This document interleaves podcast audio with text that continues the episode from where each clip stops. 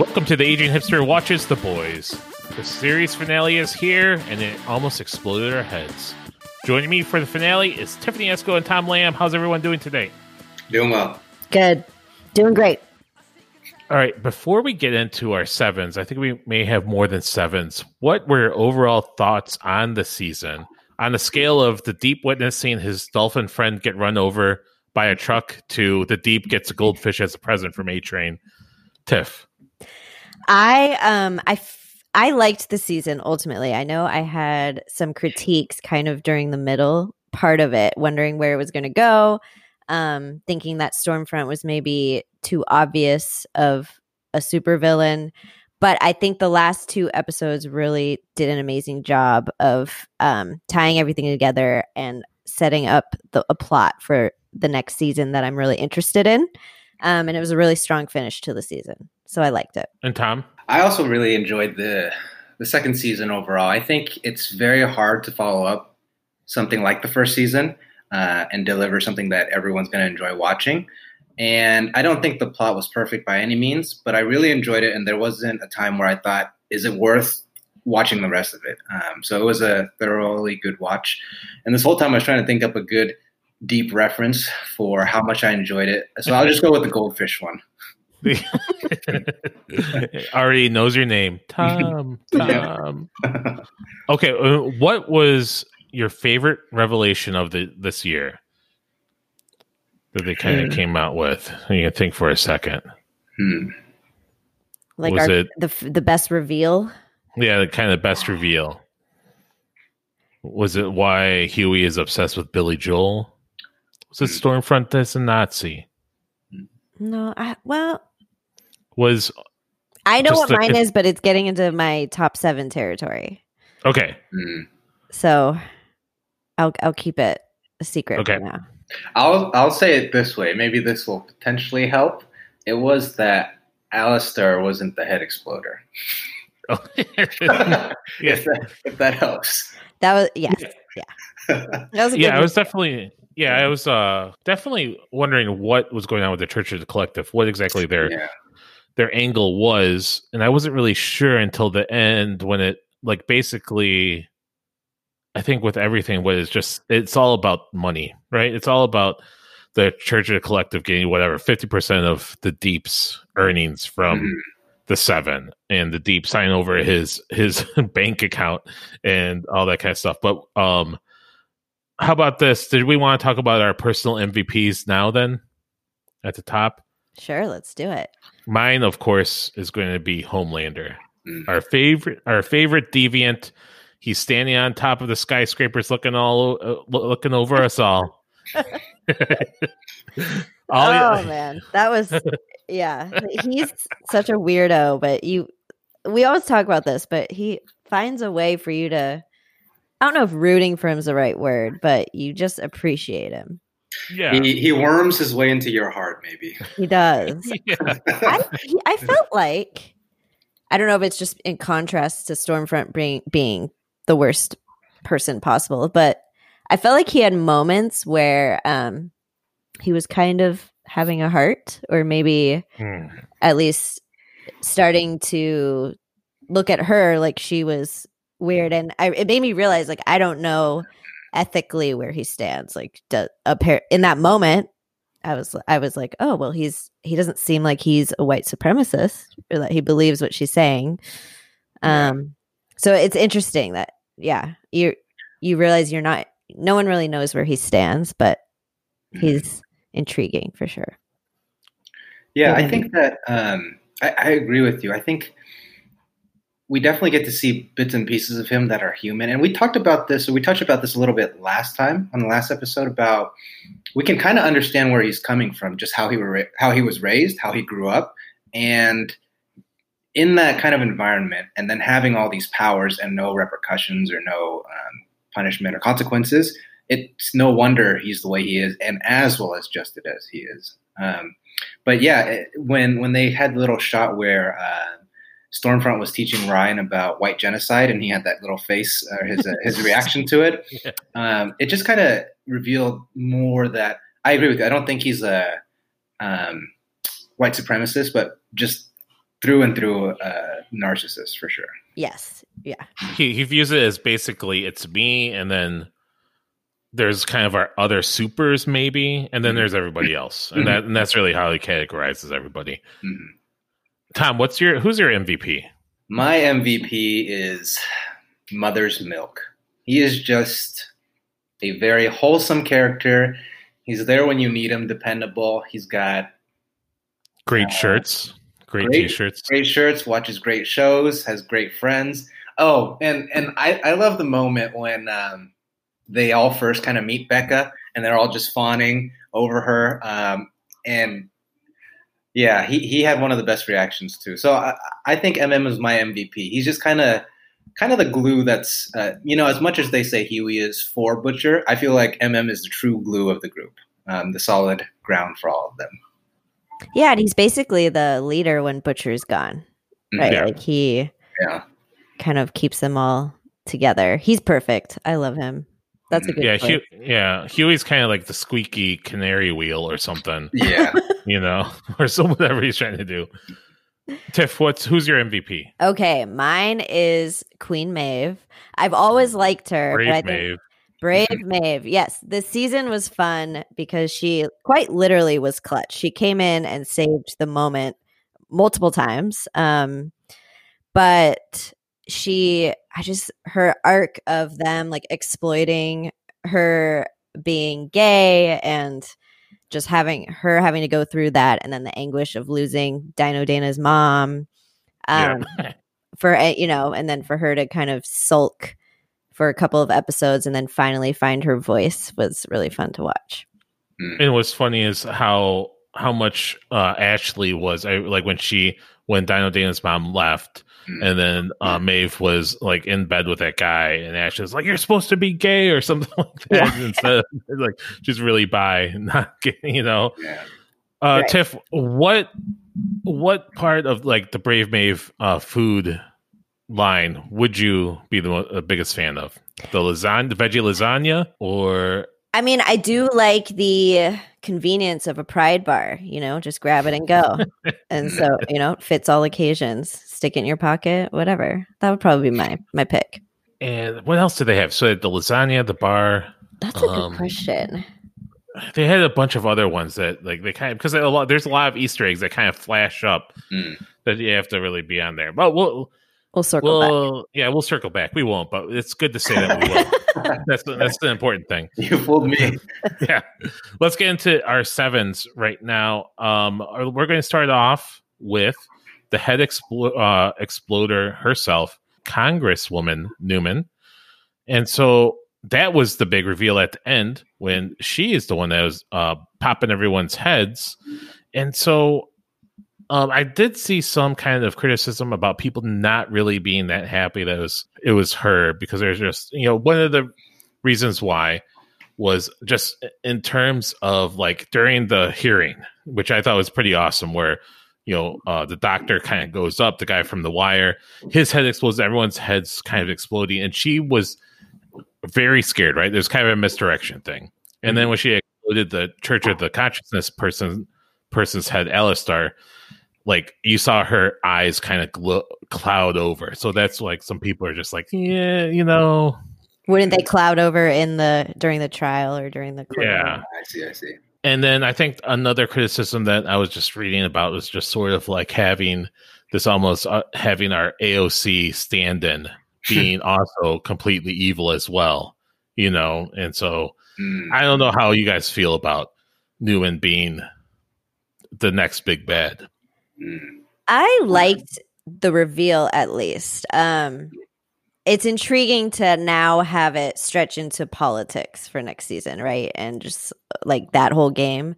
But um I get those complaints. That makes they're pretty valid. I actually but personally the reveal was really good. It was one of my top moments because for some dumb reason, no matter how many times they explode heads, it shocks me. I'm never prepared for it. And every time it's like the first time. Um, and that scene was particularly shocking because all along you at least I personally kind of thought Alastair was maybe the one doing it. Um, and then at the end he gets off this call thinking he's just you know, sealed some deal for the Church of the Collective and his head explodes. So I thought how they did it was really great. Mm-hmm. Yeah, I, I'm also a fan of having, with the twist at the end here, of her being potentially the new villain. Um, I think most of going into it, we were a lot of people were thinking, is it going to be Stan who's the head exploder, or is it Alastair? And and she, for me, never entered the question. Um, but it also it, it, it makes sense uh, that it's it's someone kind of under the radar.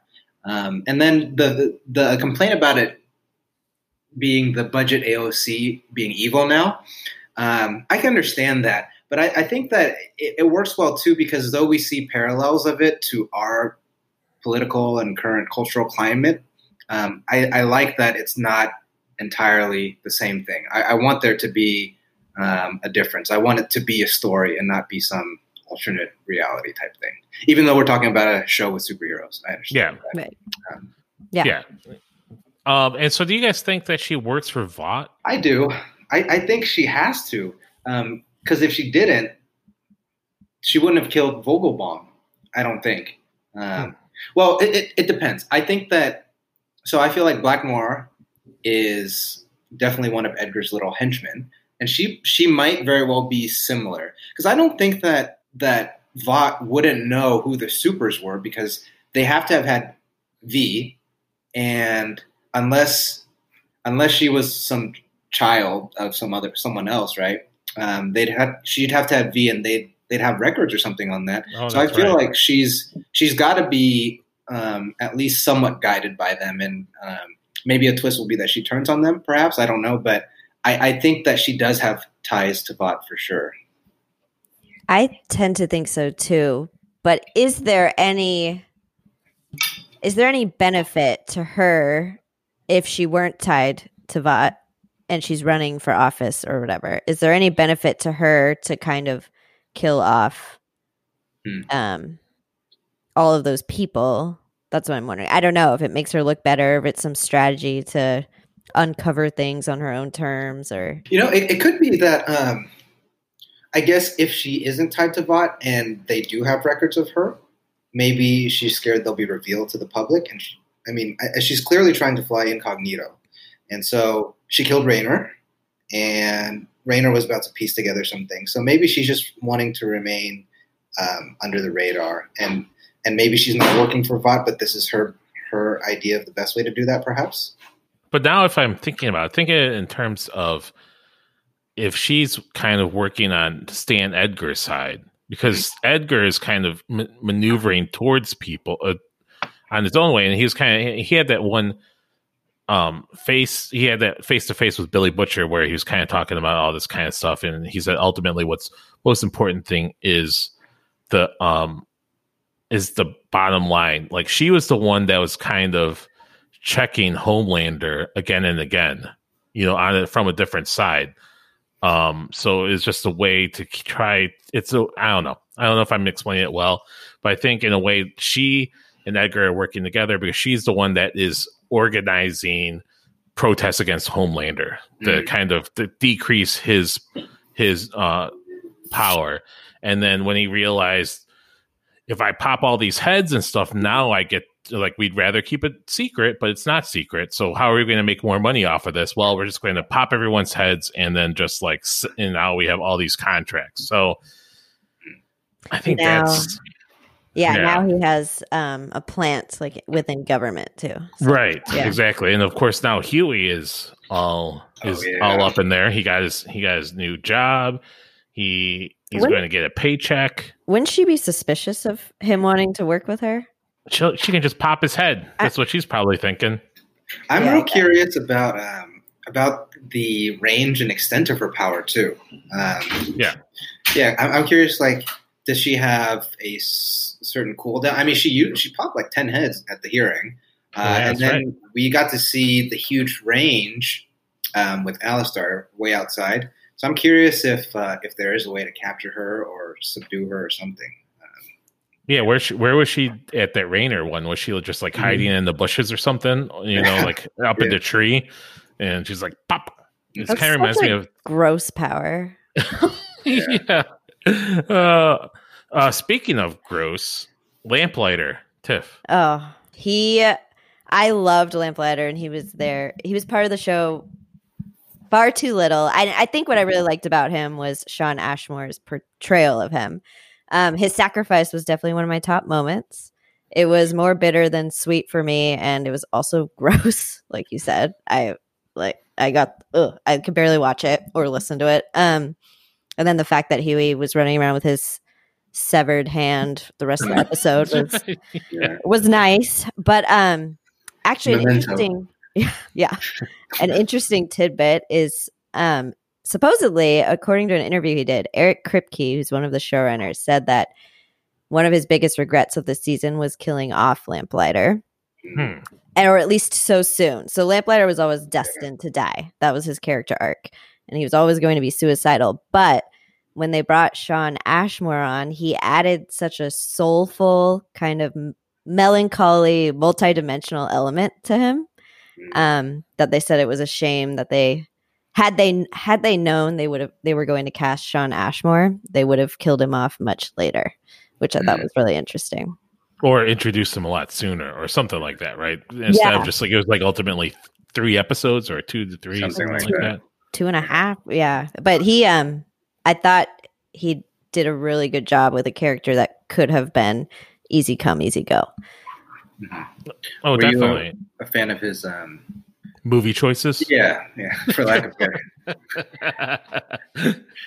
I those scenes were so awkward for me. I would, I'm sure it landed more maybe with guys. Like I, I, I was reading fan feedback and they were dying over it. They thought it was hilarious, but yeah, there's there's a bunch of like like stuff there for people that are fans of the comics and stuff. There's like one like a super whatever that um, Jack from Jupiter or something.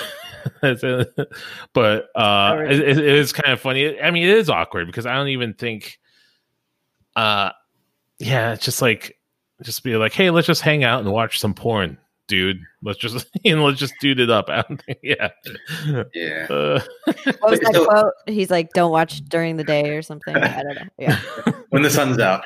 Yeah. yeah. Um, So actually, I'm I'm curious. To, you you said it was a sacrifice, and maybe I didn't pick up on it. I didn't see him killing himself there as a sacrifice. Was it was it a sacrifice to help the boys and whatnot, or to help the cause and and I Yeah. thought I don't know. I thought he intended.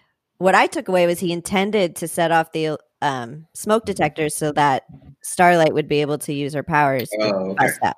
I don't know. You would think they would have talked that through. I don't know what their plan originally would have been otherwise. Um, Mhm. I, it also just seemed kind of like he had always planned to just go out with a bang in some way. Mhm. But I'm pretty Yeah. sure that was always their plan. Okay. But although Hughie didn't know that, Hughie didn't seem to know that he was going to set like commit suicide, basically. So Mhm. Yeah. Um, especially in front of yeah, and then Lamplighter was all bummed out that his statue was gone. Mm. You know, at the end. So that's what happens. Mhm. And also, let's get to the next one. Our our favorite of our heart, Chace Crawford in the deep. Fuck Fresca. He does not get into the seven. Poor Deep. He's he's tried so hard. What, what are your thoughts, Tiff? I love the deep, despite him being a horrible, horrible uh, human. But I, you know, I- we we've talked about this with Homelander, but the show makes you feel for them, particularly people like Homelander in the deep, and you're not quite sure why. Um, but I thought that quote about Fresca was probably one of my favorite quotes of the season. I laughed really hard. Um, he's basically just stuck in some like pyramid scheme that he can't get out of now. So He doesn't have any money. He's married to some uh, weirdo, as he says. um, and he's kind of hanging out with A Train, who doesn't really like him anymore. the The deep is, yeah, he is just really kind of amusing, right? He's just like one disaster after another that's Yeah. happening. where do you guys think he's going to go? Because he's kind of in no man's land right now, where he's not part of the seven. He kind of gave the middle finger to the Church of the Collective. Where's um? Maybe he'll team up with Eagle the Archer. Like, what happened to that guy? Where is he? Yeah, like yeah, he likes Eagle. Like, do you think? Do you think Tom the Deep is going to take over the church? No, I, I don't think so. I I'm curious what they're gonna do with the church now that Alastair's dead. But with the Deep, um, he's seemed very much like comic relief, um, and I'm I, I want to see how they tie it back into the main story. I thought they were gonna do it when he had the uh, Lucy, I think, the whale. I thought that was gonna be Yeah. his moment to shine. Um, And he almost did. Like those sharks Almost. were coming. Like yeah. he's so close. Um, but yeah, I have I have no idea what they want to do with him. But um, but as much as they're using him for comic relief, it doesn't quite get old for me. So whatever they're doing with him, I want I want more of that. We all I want like it. more of Chace Crawford. Oh, okay, yeah, We do. He's I can't. Yeah. We want different things from Chase, but we all want Chase. Um, I think he really, he really kind of committed himself to this role, you know, and I think that's really like really kind of makes it makes it seem like it was just so long ago that that whole thing with Starlight happened, you know, and that's just like, and Yeah. by now, like we've we've all forgiven him, we all feel bad for him, we all want him to succeed. It kind of makes me wonder. It's like, I mean, there's not really seven anymore. Like, how are they going to like? There's A Train back. There's Maeve. There's Noir, Homelander. And we're- we don't know how his recovery is going to go, right? So Yeah, he's he's Death by Almond Joy. yeah. Oh man, how many So- of them are there now? so that was four if we include Noir. Um, Starlight, Maeve, A Train, Homelander, Noir. That's five. So there's two. There are two open spots. The Yeah. Stormfront was one, and who was the who was the last one? Oh, Translucent, right? Um, Yeah. Orga, Yes. Uh, it's hard to keep track. Something. Yeah. So they have a couple of. So I don't know why they didn't want the deep back in. Well, you know, they said that letting one back in is Oh yeah, that's right. strength or something, Re- and then redemption. let- redemption, letting two in is weakness, right? So Yeah. Do you, do you guys think it was a weakness that um Starlight went back to the seven? I don't think so. Yeah, I think um, she, she. I mean, her being part of the seven was very helpful and useful to the boys. And if sh- her intention is to kind of still stay true and loyal to them and be the mole still or whatnot, um, I think, I think it could be very, very beneficial to the boys. And I really liked um, the tension there was with. Uh, oh, like the the scene at the end when Homelander was giving his little press conference or briefing, and he was talking about uh, justice and whatnot, and it zoomed in on his eyes. You can tell he's he's gonna try to get his payback on Maeve and Starlight somehow. So that tension that she has while she's in um, the Seven, I think will be really cool to watch play out next season. Yeah, I liked when he looked at Maeve and Starlight, and he's like, "My two most most loyal friends." So ominous. oh, if you only knew. yeah. Yeah. All right, let's get to the next one. Kind of segues into Tom. You wanted to talk about girls get it done. Yes. Um, I really enjoyed the scene where they were just beating up on Stormfront. Um, now, I did have some kind of qualms about it, but I feel like they did the girl power thing more justice than Marvel ever has. Um, with what was it even called? Um, the last Avengers one. Endgame. Endgame. Endgame, yeah. So this one didn't seem like it was pandering so much, Mhm. uh, and and Stormfront got her just dues. So I really enjoyed that they they did a tongue in cheek version with the movie sets and whatnot, and then they kind of had it play out in fruition here with the with one of the scenes with Stormfront. Um, so the the only issue I had with that particular scene was the power level seemed kind of way off um, with with yeah. Stormfront and, and everyone. Like she could fly away anytime, but she didn't. Um, but I, I I think that the scene was a good reward for a lot of the viewers. I agree with everything you said. That was one of my favorite scenes. Um, I loved, and I loved it when it panned back to Hughie, Frenchie, and Mother's Milk, just kind of standing uselessly, holding a gun, just staring at them, like not sure where to where they fit in. Um, but yeah, the range of power is something I've always questioned or wondered about. Um, and this, if this was any indication, it seems like I've always kind of wondered if Starlight's really all that strong. She seems to get overpowered and overtaken quite often. And so to have to have like three of them who are supposedly uh, two of them are in the seven, you think they're one of the best and they can barely take down Stormfront. I don't know if that was a testament to their powers or to Stormfront's like overwhelming power. I'm not sure. But Yeah, Yeah, I mean, like what? Like so, Starlight just like explodes stuff, right? It's not even like really lasers. Well, with, Right. with that one, I felt like uh, the writer should have done something with uh, charging from Stormlight's lightning or something for Starlight, right? Um, Mm. uh, I, I think that would have been a cool play. But yeah, it seems like she absorbs when the fire alarms went off or something, some electrical power, and then she can redirect it. it that's what it seems like. I'm not exactly sure what. It uh, needs to, yeah, electricity needs to be present, or she has no power. Um, Yeah.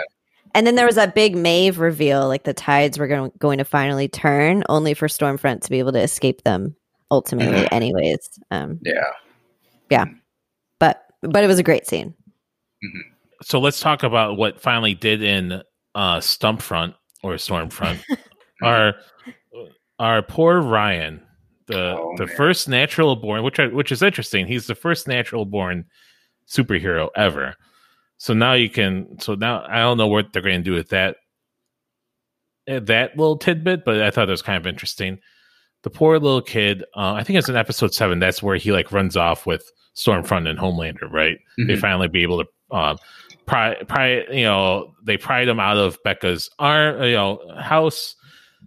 Um, so Stormfront can give uh, give him some history lessons and other kind of stuff, and have Ashley like pull out her hair while watching him. She has so many Poor bald Ashley. spots now. It's so it I me to see.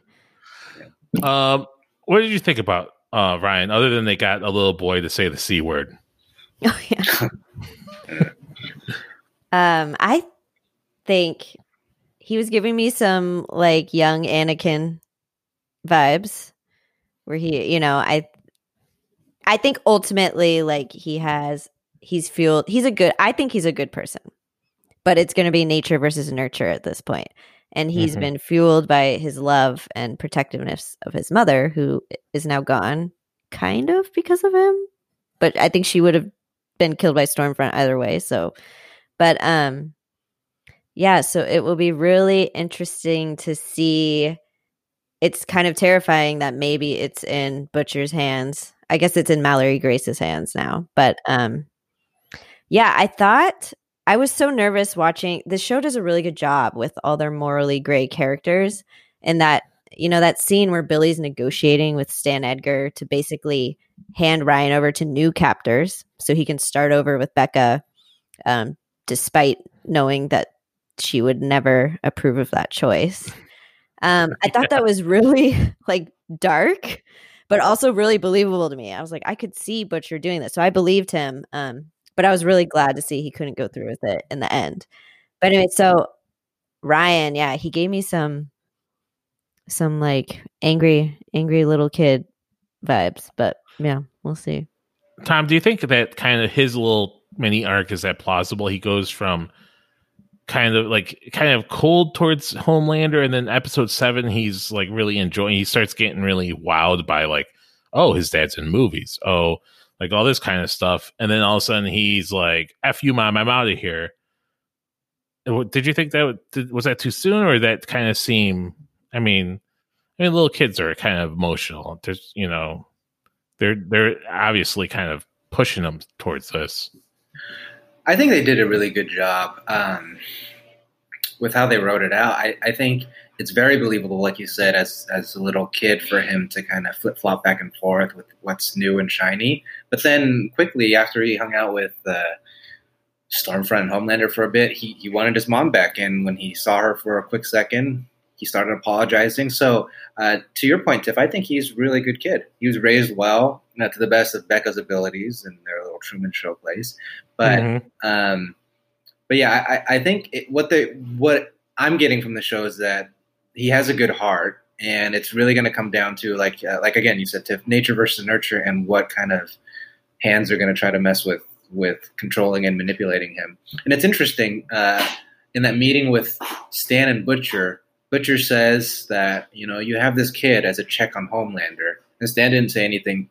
Um, you know, to the contrary. So I'm curious if that is really the intention for it to to keep Homelander in place. And it seems like you know Ryan is super strong, just a little, well, not not a little laser, but his laser beam took care of Stormfront in one go. You know, Yeah, and before he, she was taking some of uh, Homelander's. Well, maybe it wasn't full strength, but she was taking some of the some of those to her chest quite okay. Yeah. And they don't show you his powers actually being used. No. So it's interesting. Yeah. So, do you think Billy Butcher is he going to be his future guardian angel, or is he? Who knows? He doesn't. It, we we see where Billy Butcher comes from, which is not a very loving place. Mhm. Even that was kind of kind of weird because right as Becca died, uh, and he was and and Butcher was looking at Ryan, uh, Butcher flip flopped pretty quickly. It looked like he was about to go and try to kill Ryan, and then Homelander shows up Yeah. and, and he and Butcher realizes, oh, uh, maybe that's not the right move. So Right. I, I think there's room for Butcher to go either way. I'm glad that he's taken the path um, of, of, for lack of a better word, righteousness now to try to take care of the kid uh, as as Becca's final wish. And yeah, I, I think that he has a he has a lot of range to go. He can he can do a little bit of both, and, and I'm curious to see what they choose to do with that. I am too. I don't know how involved he'll end up being, or if Yeah. it'll all be Mallory Grace. So, It's Grace Mallory. But oh okay. man. Well, I'm reading Oh, her like driver's license style. You know? Mallory Yeah, exactly. her driver's license says Mallory Grace. So Uh, You just call really- her the first names, I can't do it. I can't do it. It's not fair. Oh, okay. Let's get into Edgar, comma Stan. Then, um, he was a very interesting. Really, kind of had this revealing uh, conversation with Billy Butcher at the restaurant as they started negotiating the terms of Ryan's uh, handover and Becca and all that kind of stuff. How do you feel about Stan Edgar after all this? I I really like him. Uh, the the actor that plays him just has so much um, gravitas. He's he's a great actor, and what I hope they don't do with him is reveal that he has some power. And, and I like the idea that he's just this guy who has no powers and is manipulating and controlling all these things. And he likes to play the consummate professional and businessman and he he fits that role really well. I'm curious to see what his end goals are because just to say that it's all about the bottom line in business seems it, it, seems like there's something more there, and I'm curious what what motivates and drives him. So I want to see more of his backstory. Um, and what they want to do there with him. But I, I really enjoy the character. Every time he is in a scene, he kind of dominates and controls it. it. Well, even with Homelander too, like that that scene where they where we had his first meeting. Um, so I think they've really done, done a good job with casting and just having his direction in the, the show so far. Yeah, there's only one. There's only one part in the season where he sort of was, um, kind of disturbed or he's kind of panicked, and that's when uh, Compound V first came out, right? Mm. And then he was talking to the. That's when he was kind of knocked a little bit off, and he he wasn't quite in control of the situation. Mhm. Um, Tiff, do you think Edgar is the most? Uh, I guess the most real, uh, the person that has the most, uh, the best grip on reality of everybody in the series. I I think so. He's interesting because he's kind of like what Tom said. He's one of those characters who has simultaneously laid out all his cards on the table, right? Like it's all for the bottom line. Everything he does, it's personal agenda to the side. It's all for business, uh, which is how a lot of things in the world work, unfortunately. Um, but at the same time, you know nothing about him, uh, Mhm. which is a really interesting dynamic, I think, in who he is. Um, so, I but I think I think he's really realistic in realizing that the best way for him to get ahead is straight up just through business. And he had a really interesting quote when he was talking to Oh, yeah. Butcher.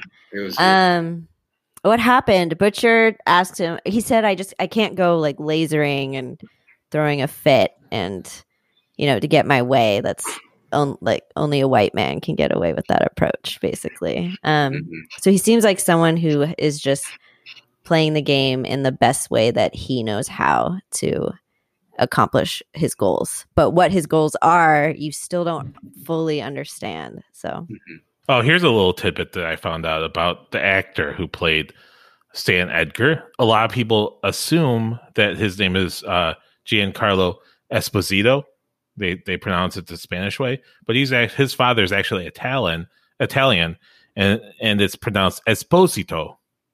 So Oh, whatever. I Well, that's what I found. I like There's that. yeah. He has a pretty good interview with Marc Maron, if you are so inclined. He's a pretty interesting guy in his own right. He's been in a bunch of great stuff, you know, Breaking Bad, Better Call Saul, all that kind of stuff. Yeah, he doesn't even have to actually have lines to, Yeah. like you said, to dominate the scene. It's Yeah, you just put him in a suit and he's just going to automatically be have the power of the room, Yeah. you know. I, Uh, want, I want that power. That superpower. so maybe he already does have a superpower. Yeah. yeah, exactly. Yeah.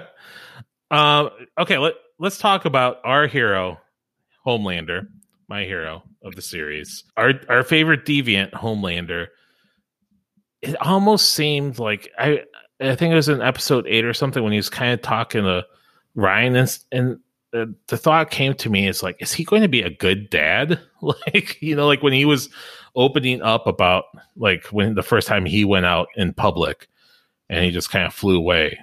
And it's like, man, it, does Ryan really need to be with him compared to everybody else? I don't know. I think he cares for Ryan. That's seems at least fairly obvious to me. Yeah. Is he gonna lead him down the right path for for the rest of humanity? Probably not. But um it is interesting. You guys, what is wrong with me? I felt myself feeling bad and sad for Homelander when Ryan chose Butcher. What is how does he do this?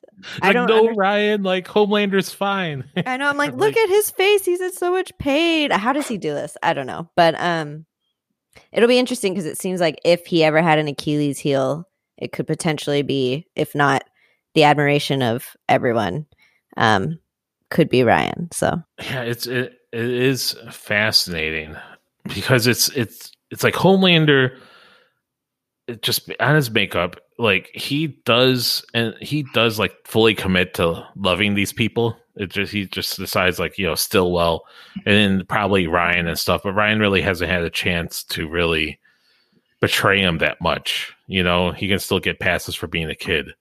So I, I would even think like it'd probably be cool until you know Ryan did something that like lie to Homelander and then he's gonna zap his head or something like yeah, that. the I first know. time Ryan turns 13 and says no, it's done. Yeah. Or maybe he wouldn't. Maybe this is the one person. This is what he's always really wanted. He's always really wanted this family because he was brought up in like in by doctors and in a in a padded cell and all that kind of stuff. And so, I mean, I, I really think Anthony Starr and Homelander. These, you know, this series doesn't really work without w- without the both of them. Or I mean, Oh, they're no the same way. person. You know, like Yeah. if it was just like a, a like just a regular bad you know like this would be it'd be okay you know it'd be fun Yeah. but but kind of like like you said like you're actually like you know what i kind of want to see homelander win you Which know is so like disturbing. Uh, But yeah, what do you guys think? I bought into that. His, um, you know, when he's talking about the doctors who raised him, or you know, talking to Ryan and trying to teach him and caring for him. I thought that was genuine, but do you guys think it's genuine? i think it was genuine genuine right Yeah, I think very much so. Um, I think I'm, in one of the first times he was talking to Ryan, he just talked about two of them being gods and able to kind of go do what they want, and so it's that that feeling and longing for an equal or a family. And so I think he he really wants to get Ryan under his wing however he can, and at that moment, I feel like he was really being genuine. Yeah. It's a rare insight into Homelander. But um, yeah, He I, yeah I really felt. Sorry, say again.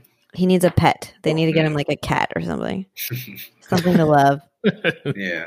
Um anything else that any other like frenchie kimiko how do we Mm. feel about that that was they're starting to come back together they're almost like it's do you think how romantic do you think this is on a scale of the deep and starlight to the deep and the in the dolphin like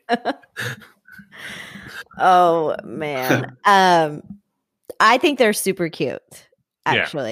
I did find it interesting how uh, we talked about this a little bit, but the timeline of the, it's really hard to get a grip on the timeline of this whole season and the events because you have things like Frenchie and Kimiko were kind of at odds for most of the season, and he's yelling at her like, "You won't even teach me how to communicate with you," and then suddenly he knows he understands her. Um, it's like how much time would have had to have passed for her to teach him her unique, unique to Kimiko sign language that she speaks. I don't know, but um, all that aside, I think they're super cute. All the boys have kind of that whole group has kind of gone off on their um the season ended with them kind of having mini happy endings, which I'm Mhm. sure will be short lived, Mm. but I wonder what'll happen with them. Anyways, I really like them. I think they're cute. Do you think it's better that this is something where is it better to be like kind of like the British office where you don't see them kiss until the very end compared to the American office where they kiss like a third of the way through, if that makes sense? Is it better just to have it just them dancing? Uh, I've never watched the British Office, so you're saying that if, if this was Jim and Pam British style, that they don't reveal to us exactly how it's going to end up until we're for sure that that's a relationship. Is that kind of Yeah, they they don't their I their like- first kiss is in the last 10 seconds of the finale. Mhm. Yeah, I like the progression. You know, Yeah. I but I'm your I'm a girl. Once once they kiss, it's like boring after that. Yeah, you just yeah. Oh, don't You, you don't just want Ben that. yeah. uh yeah you want those like little moments where like the little the like the pinky touching right on the, Yeah. on the hand you know and and those knowing looks like that's what you that uh, all of a sudden like your engine's revving there you know Yeah. when when she taught him how to mm. say gun, oh, that was the moment right there when she taught him. but But really, uh, like, how could she have taught? How could he under? How can he understand her so so quickly? i don't think kimiko's language sign language is that complicated and i think frenchie's really smart Okay. i'm sorry for mansplaining I mean, like, you just you have you can't infer a made up language. Like someone, you have to learn it. well Uh, oh, but okay, maybe he's a linguist. He is French, and he's fluent in English. Maybe he just picks that up really. You know, he just yelled. He yelled at her out of frustration, and then a light switch went on. Suddenly, he could learn it all of a sudden. But i'm sorry this ruined it for you like Uh, just a little things, you know, little things I wondered about, like also how Queen Maeve got how she got to to those girls in time to save the day when she didn't even know where they were. Like she was like riding for like three hours. Like, uh, brave, Yeah. brave Uber. right? Yeah, she could right. run fast, right? well, I don't know. Yeah, they've never shown it, but I feel like they. I forgot that all of them have like bulletproof skin and whatnot. So there's some kind of shared soup ability between all of them. Maybe maybe pretty fast is most of them, and then A Train and Shockwave are just faster. Yeah, like why do they even use guns against them? I don't know. They should just have those like RPGs the whole time or whatever. Like maybe it just sort of yeah. Like can any of the soups be shot? Like I, I'm sure they they're like their body armor helps a little bit too, but I bet Starlight could be shot. I mean, she's just like But she was Right. shot at. I feel like sometime. I, I don't remember. thought? oh yeah. Yeah. Um, yeah, I mean, they're as we learned with translucent, they're not completely invincible, but uh, Well, and, and I mean, Stormfront, she got stabbed in the eye, so you could find some weak spots, I guess. yeah. And then there's Kimiko. Like I'm never worried about her because she just were you were you worried when? Did you think for sure? Oh, No. she's fine. I w- uh, and maybe that I no, she Hmm. went down. I was like, she'll be back because she it happened before. yeah. A noir killed her Mhm. and she came back. And So- A A Train almost killed her. Yeah. So Mm. Oh yeah, what do you think about A Train coming back? Like I thought that's uh pretty funny where um he just like showed up and then he's he's gone and then they made me sympathize with him this season, um, which I didn't think was possible. Just 'cause he, I did not like him the first season. Um, but you, are going like anti boys, Tiff. You- maybe, you're I'm, like, maybe I'm Team Seven. I don't know. Yeah. I um, I just think they're they do a really good job of making these characters not one dimensional. Yeah. So I don't know. I like he helped them out and um I felt bad for him and in Stormfront's prejudice against him and Yeah. yeah. So yeah, he, he uh, the kind of um, you know could forgive him about the whole like killing his girlfriend thing, you know, and then threatening his family, no problem. yeah. Hey, when, when he when he came with the stack of information on Stormfront, and then he told Hughie we were even, I thought, no, that's not not even close. right? yeah. Yeah, because he's still getting something out of it. Yeah, right? he's getting, more back in the out of it. seven. Uh, Yeah, uh, Oh man. But but um, one thing I was thinking about was uh, just like you're saying, Tiff's kind of turning over to the soup side. But I- feel like one major gripe I have about this season was it very much was soups versus soups. Though that being said, they didn't necessarily fight each other a lot in terms of like punching each other and whatnot. But it was really a dynamics between soups and soups, and the mm. boys didn't really do much. I don't feel like they outsmarted the soups or anything. It was just which soup can we get in our side to then dominate the other soups or something like that. It wasn't so much boys and their ingenuity and anything fighting the soups. Yeah, it's a good point. Oh, speaking of that, I just came to my mind. Um, Queen Maeve totally giving Hughie the cold shoulder, Hmm. like not even like addressing. Just take your twink and go. Yeah. yeah. Like what did she say? Like I would break him or I would something like. splinter him into like Yeah. firewood or something like that. Um, Uh, and it, it, which is kind of funny because it's it it's a, c- uh, a couple of those things from the Maeve the last couple episodes harkens back to the comic where she is a much more I guess sexual being compared to the series. You know, here she she's kind of has this romance going on, but there she's yeah splintering people in two and stuff like that a little bit more. The comics are a little bit more raunchy. Yeah, Are they? obviously. yeah. So know, I think yeah. so what's what's kind of funny about all this, all of this so we go through two seasons of the boys on this, on the tv series and now they are basically set, catching up to almost where the comics start which is ba- you know which Ooh. colonel grace mallory's like hey billy butcher do you want to uh, work with me and form this new uh you know super you know soup uh what, what did she say what The is task force or committee Yeah, or task some, something Yeah. like that. Yeah. And that's what the boys are. And they're you know they have a office in the flatiron district and all that kind of stuff. So it's interesting that season three is almost starting i mean they kind of like a bunch of the timeline stuff is all over the place you know which is you know it's never going to be there but it is kind of like it is going to be the boys in season three which i think is kind of interesting. Yeah, there's um I where do you guys think Billy Butcher's head's going to be at now that uh Becca's gone and his Hmm. reason for existing is gone? I think Eric Kripke, the showrunner, I read some of his things, and it's definitely going to be him uh, combating both of his impulses. One is his very humanist, um, his his humanist side, which can be, you know, Becca, Hughie, and like all those kind of people, and then there's his other side. Well, it's almost like his mother and father. His his his mother is fairly okay, even though I don't know why she stayed with that father for you know, but Oh, you know, Denethor. yeah, yeah.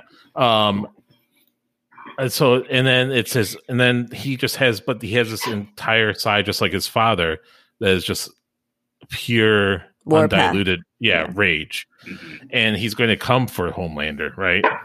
You know, so it's going to be interesting. I don't know if you guys have any thoughts about that. Yeah, I, I think I think I liked Butcher season one a lot more, and I'm trying to think about why.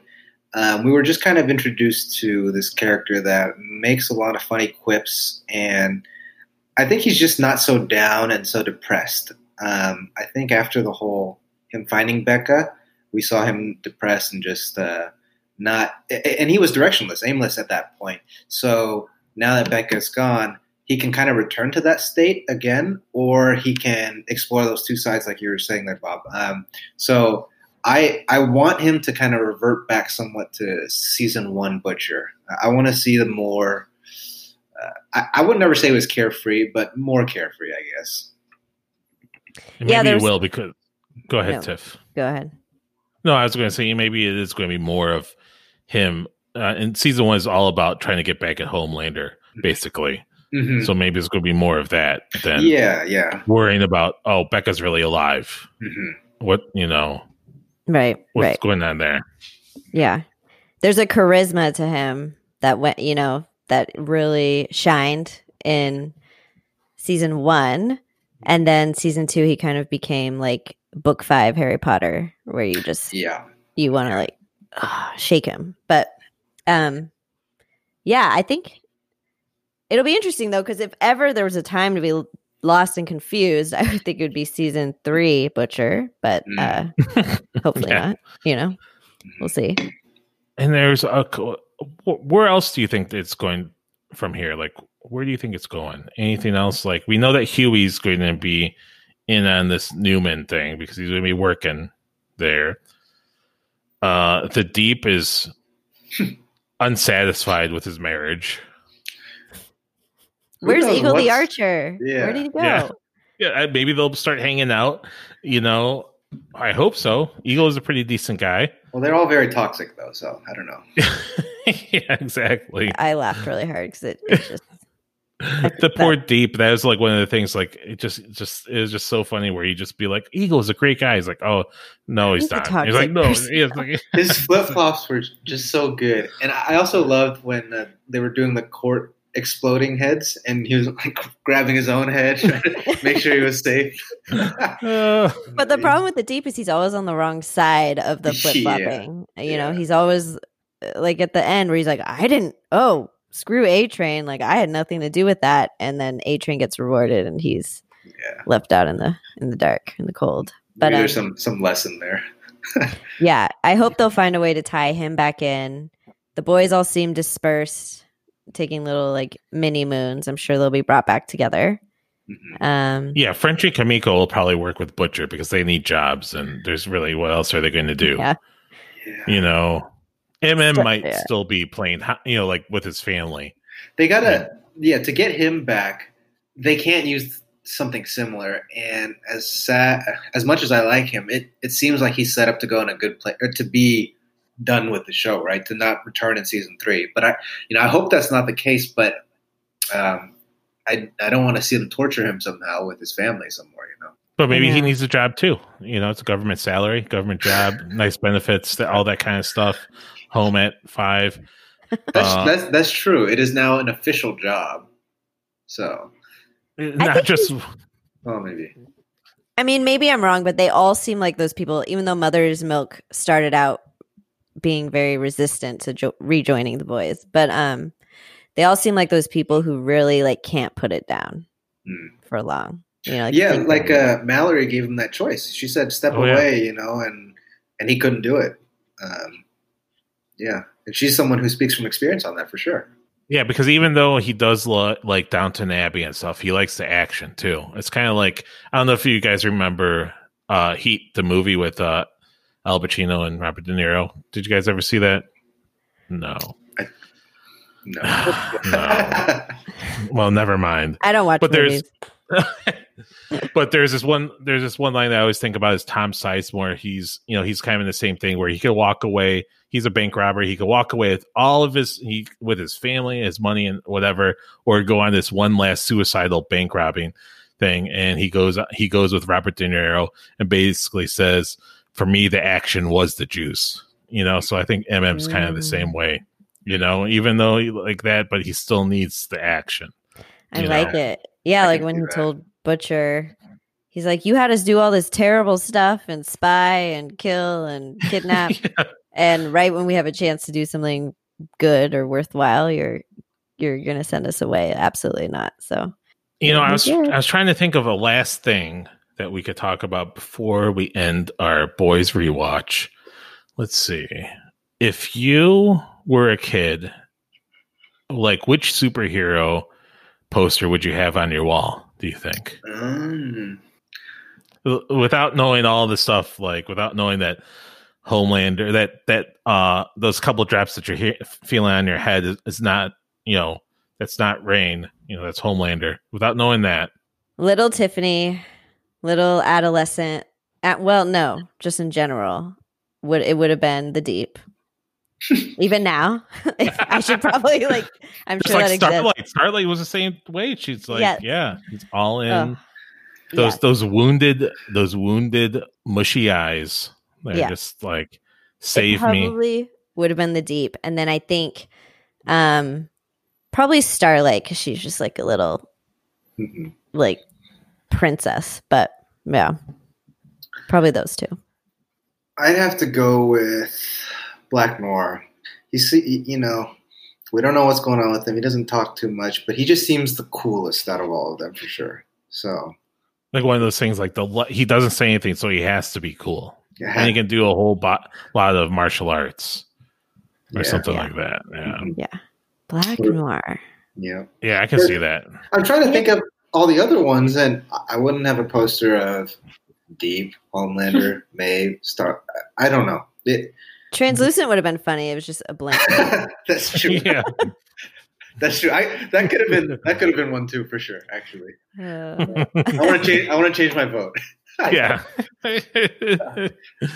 oh, that's a lot of that's uh that's pretty funny.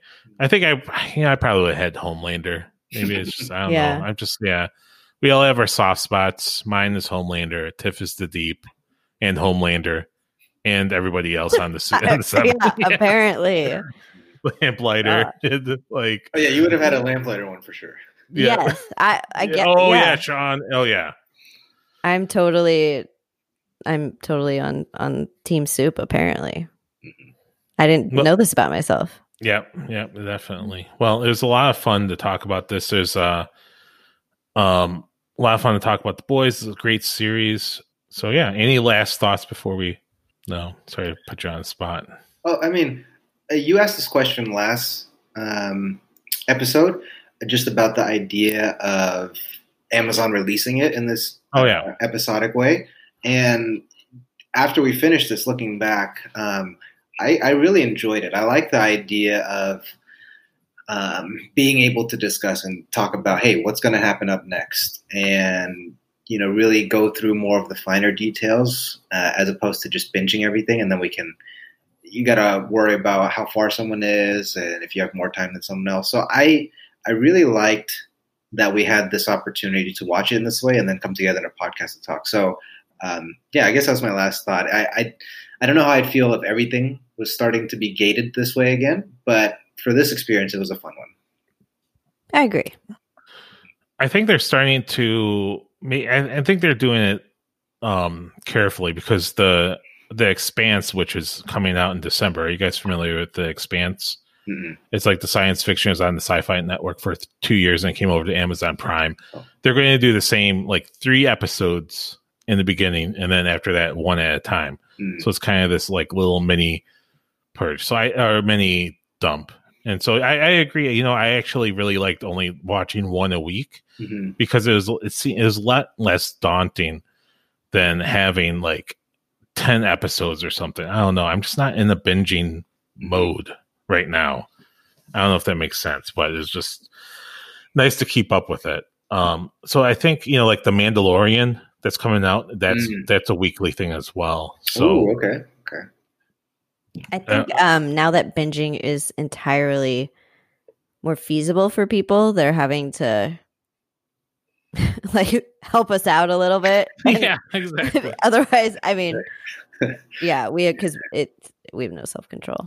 because I think I think what Netflix found with like Stranger Things is they dumped all of those and you didn't talk about it for two months. You talked about it for a week or whatever, Mm, and then it was gone out of the consciousness, right? mhm.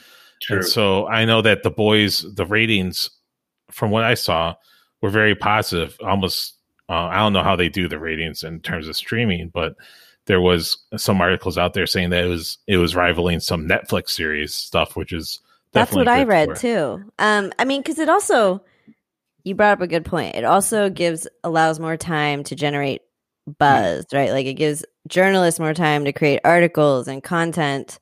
Um, and just the discussion is naturally much longer, and so it's Mhm. relevant for much Mhm. longer. Um, yeah, and then and and then I like that there's a lack of spoilers because I my idea of binging is maybe watching two episodes back to back. So even Yeah. when it was an option, I just was never really ever going to sit down and finish a whole season in two days or Mhm. one day or whatever. So um I would I would naturally get the whole thing spoiled for me by people who did that. So it, that's been kind of nice too.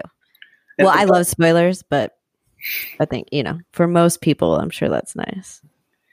Um, about the ratings thing, real quick, I, I, think I saw what you guys were seeing, um, but I read somewhere, at least earlier on, maybe episode four or five during the release, that they were way down because people were rating it down because they wanted to see more. So I think it hurt them initially, but then it, it's been shown to be very good and effective. So if the big giants like Amazon and Netflix and whatnot want to do it this way, I think it's wise. They just have to kind of swallow the first earlier ratings or whatnot. Um, yeah, I, that that's what I read at least when I was looking into it a little bit. Yeah, that makes sense because it takes a while to get hooked, right? Yeah. So at first it's just world building, and that's not the most fun for everyone. But mm-hmm. yeah. So this is interesting. So I found something really quickly. It's from Forbes. I think it's probably the article that we saw. It says the boys' ratings are so strong it's challenging Netflix's top hits. You know, Nielsen is trying to figure out how to track the streaming stuff. I used to be a, a Nielsen family, by the way. That was pretty. That was pretty fun. What's a Nielsen family? You know, for ratings, like um, they would like I was part of the I, Nielsen. Oh, like they would track your um. Yeah, you know, it's funny. I didn't know that's how it worked. Yeah, they find they find people, mm. and so I think they they target different stuff. So I managed to get in because I didn't have cable. And I was a young, it was when I was young and living in Minnesota in the Twin Cities. And me and my roommate didn't have cable at all. And they were like, okay, let's sign you up. And they gave us a box and we kind of like, kind of, you know, did that. So I don't even think we were streaming stuff at the time. So yeah. Um, so that's where, that's where a lot of the ratings kind of come from. And so, right, what's interesting is that they are are um, calculating the ratings by minutes viewed, which is interesting. Hmm. So uh, this is from uh, October 2nd. It had Cobra Kai in the lead with 2.17 billion minutes viewed. Wow. Which is crazy. But what happens with like a percent to total show? So I mean like if one yeah, yeah. if one show has significantly less minutes but people finished it in totality, how does well, I work? think I think what they're doing it's here cumulative? is yeah, because okay. that's the thing is people right. So they're I believe that so if you watch just ten minutes, they're recording just ten minutes. Okay, so it's quantity of viewers and not like quality of viewers. The quantity of how much it's being viewed by everybody, okay. Uh, an estimate or whatever they're doing. Okay, so they have Cobra Kai at 2.7, uh, 2.17 billion minutes, Lucifer at 1.42 billion, and then number three, The Boys with 800, uh, 890, 891 million, mm-hmm. 891 million minutes. So this was for episode seven, then, right? Last week is when this. Um, kind of, yeah. Okay. Hmm. I mean, just by fact of it being on a different platform, uh, I'm curious, you know, how how that affects it. But that's that's third most out of everything, and yeah. the other two are Netflix. So I'm not was... hating on it because I know nothing about it, but I've never met anyone who said they're watching Cobra Kai. I've seen I've seen a fair amount of people. Have you? Okay. Yeah. So people they, really are watching it. I, I, have heard it was good. Um, it's the Karate I, I, I hate to like, say it. Yeah. yeah. I hate to say it for like people around my age or something that no, remember just, Karate Kid. I Did you ever watch Karate Kid? I actually okay. yes. rewatch. I not the one with and, and the Jackie Chan. Both. Okay, so we got both. I've seen every Karate Kid in the Hilary Swank one. I know, but do you guys remember that one? No, what? with Hilary Swank.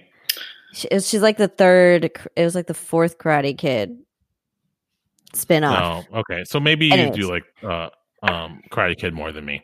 I love Karate Kid, but I still haven't met anyone who said they were watching Cobra Kai, but apparently a lot of people are. So maybe I should. Yeah, yeah, definitely. And what's interesting, so they have a top ten.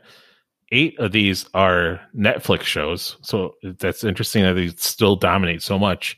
Really quickly, number four was The Office with 843 million. Number five is Criminal Minds, eight hmm. six seventy five. You know, I get that because like my wife has watched literally it took her like six months, but every uh, Law and Order SVU episode, Mm. she just watched them all. So I can see people just just just that's what they do. They just watch this. Uh, number six, Shameless, six hundred thirty nine. Seven Away was six thirty one. Which I don't know if I watched that. I don't know if I remember what that is. Eight Grey's Anatomy. Oh wow, it's kicking. Nine, Legend of Korra. I don't know what that is either. Avatar. Must be. Oh. And then 10 from Disney Plus, Mulan. Mulan. Oh, is that is it not free? But is it? Are you able to watch it without paying extra money yet? I don't think so. I was waiting. It's expensive. It's like thirty dollars. know. Why? Um, That's whack. and but I guess it's working for them if it's number ten, and it's the only movie on the list, right? Yes. All the rest are series. Um, I haven't seen any of those except the boys. I don't know where I've been. Yeah, I don't know. I, I'm watched a little bit of uh, Cobra Kai, but okay. it's it's so I like I'm kind of in your camp. Like I can't get through a huge thing, especially with doing all the podcasts and stuff. And I, I am really dir- directed in what I'm watching. Like I can't just like nah, that's not really true. But you know, like I, I I just can't get through like four seasons of something right now. I sort of watch something and then I'll watch like Master and Commander on Hulu again, and then watch something The else and watch Master and Commander again. Yes. The Grey's Anatomy and The Office stuff makes sense because I think a lot of people are leaning really heavily on nostalgia this year. So going back to those shows that are feel good and you can have on in the background and not have to pay full attention to, you know? Well, that's, Um, a, that's a key piece. Yeah, having it on the background can rack up a ton of minutes. So Office, I'm sure, gets a ton just from that. right.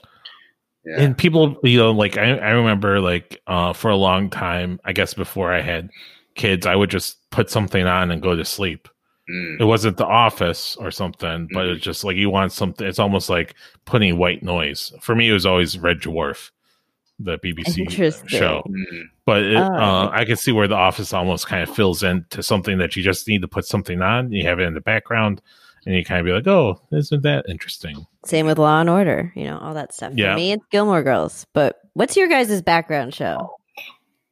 Mm. Uh, I don't know if I have one. I'll think about that. I know for now, my wife, it's um, it rotates between three four now, but it's Friends, Office, Parks and Rec, and then a recent addition is Schitt's Creek. So those Yeah. are her go-to. I can have it on in the background while I'm doing something because when we watch new shows, like you guys, I I, I want to know what's going on. I can't I can't just jump in randomly. Um, so those would probably be it for me too, since I don't I don't usually dictate the, the remote control. So she'll just put it up and uh, I'll just watch it too. Yeah, yeah. I think the one that kind of comes to mind, um, it's kind of my, go- you know, there's, I have some movies that I really like and I watch a lot again and again. But if it's a series, for the longest time was uh, Arrested Development. Mm, You know, those like first kind of two and a half series. Um, I would always go back, and, and then the last, you know, they did the additional stuff on Yeah. Netflix, which I'm kind of some of it's nice, but then like I I found I I saw that article about Jeffrey Tambor that he's like this gigantic asshole, Mm. and like it really kind of made me conflicted. But for like those first couple seasons of Arrested Development, I would just be able to kind of just you know just be whatever you know. I just really kind of want to see Afternoon Delight, you know, for whatever reason. That's just Isn't why that you know maybe Michael um Michael George Michael. no, the guy in Cera- Super Mary. Bad. Cera. Oh, Michael Michael, Sarah. Cera, Yeah, yeah. George Michael. Yeah, Yeah. Oh, is that his character's name? yeah. Yeah. Got it. Yeah. How about yours? first names. Mine? Um lately it's been Gilmore Girls.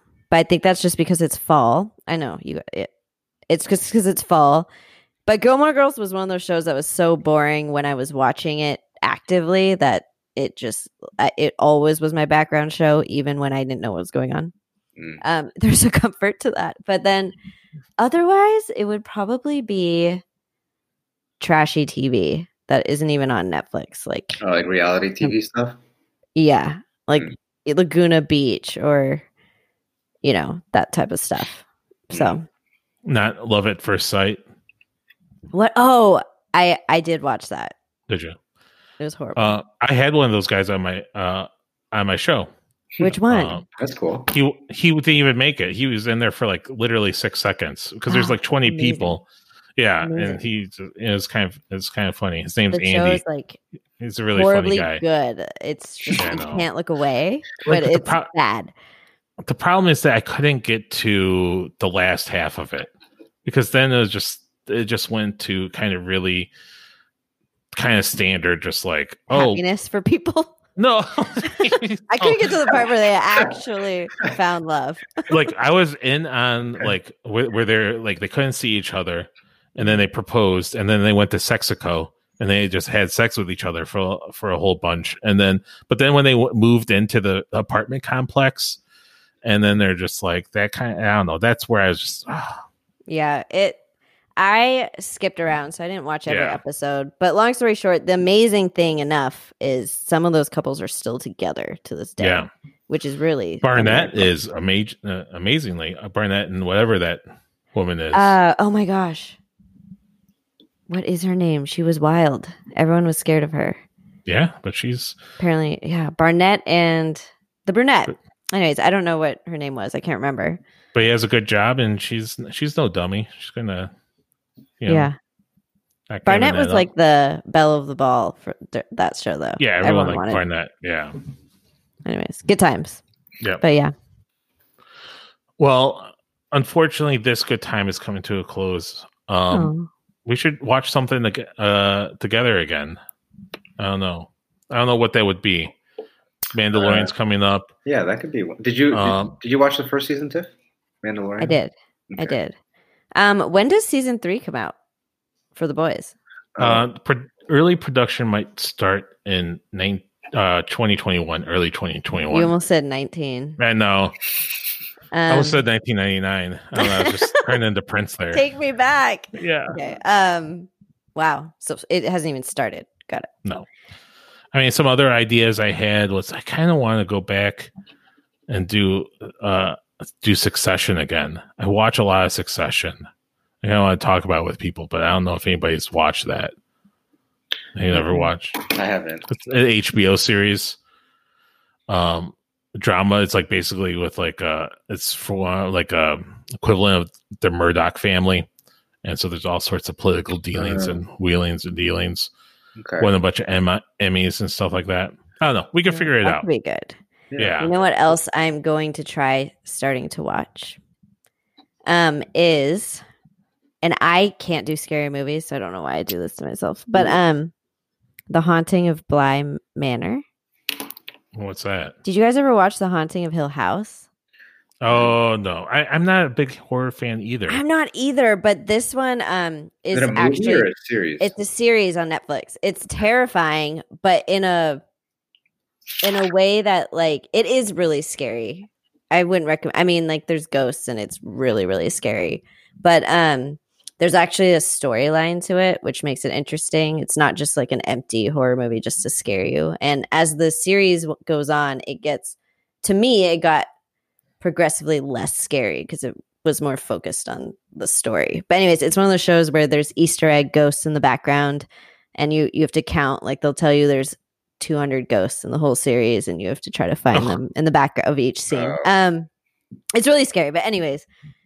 So the creators did like an American horror story thing where they reuse um same creators, same actors, same cast, but they're all playing completely different characters um, and they're doing the second season, which just came out. And my brother Mm. wants me to watch it, so I'm gonna try. I'm gonna try to watch it, but Yeah, We'll I, I'm not. I'm not a huge horror movie fan, but I watched a couple this month in preparation for a couple of episodes that I'm doing. One is uh, they're both like horror comedies, so there's a little bit. Uh, I'm not really into stuff like Saw.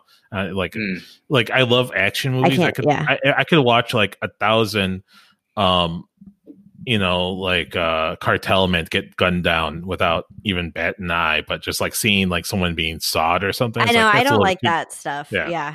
Kind of like in Uh, the boys with the lamplighter's arm.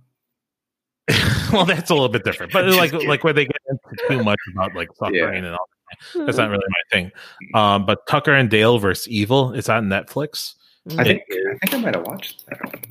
It is uh, it is hilarious. The comedy. Okay. Yeah, it's like a horror comedy. Um, Did we it is with- formally end the podcast, you guys? no, it's still recorded. No. um, I, this, this- I guess this will be Cut the all this extra at the end. Mm. And so that's with Alan Tudyk, who's in Firefly Serenity. He's been in everything. Oh, he's in uh, Game of Thrones, right? Um, That name sounds Maybe. familiar. He's um, a voice actor. He does a Oh. ton of voices. He he is basically He's probably in everything. Wait. Yeah, he's in all sorts of shit. But it is it is pretty funny. I would re- highly recommend it. It um it is a really good one. And then I just watched um we're do- this on the 18th in about a week. We were talking to Jess Salgueiro, who is Robin from The Boys, and we're we're watching uh What We Do in the Shadows, which is uh Taika Waititi and Jermaine Clement, and it is hilarious. So I would uh, recommend. He that. was the droid in Rogue One. Wait, a Star Wars. yeah, yeah, Okay. Um, well, Yeah, that'll be fun. yeah, and so I recommend those if you wanted to laugh and see people get killed at the same time. But let's maybe formally wrap it up. Okay, all right, and that is it for the season. We will be back to talk about more shows in the future. Thank you.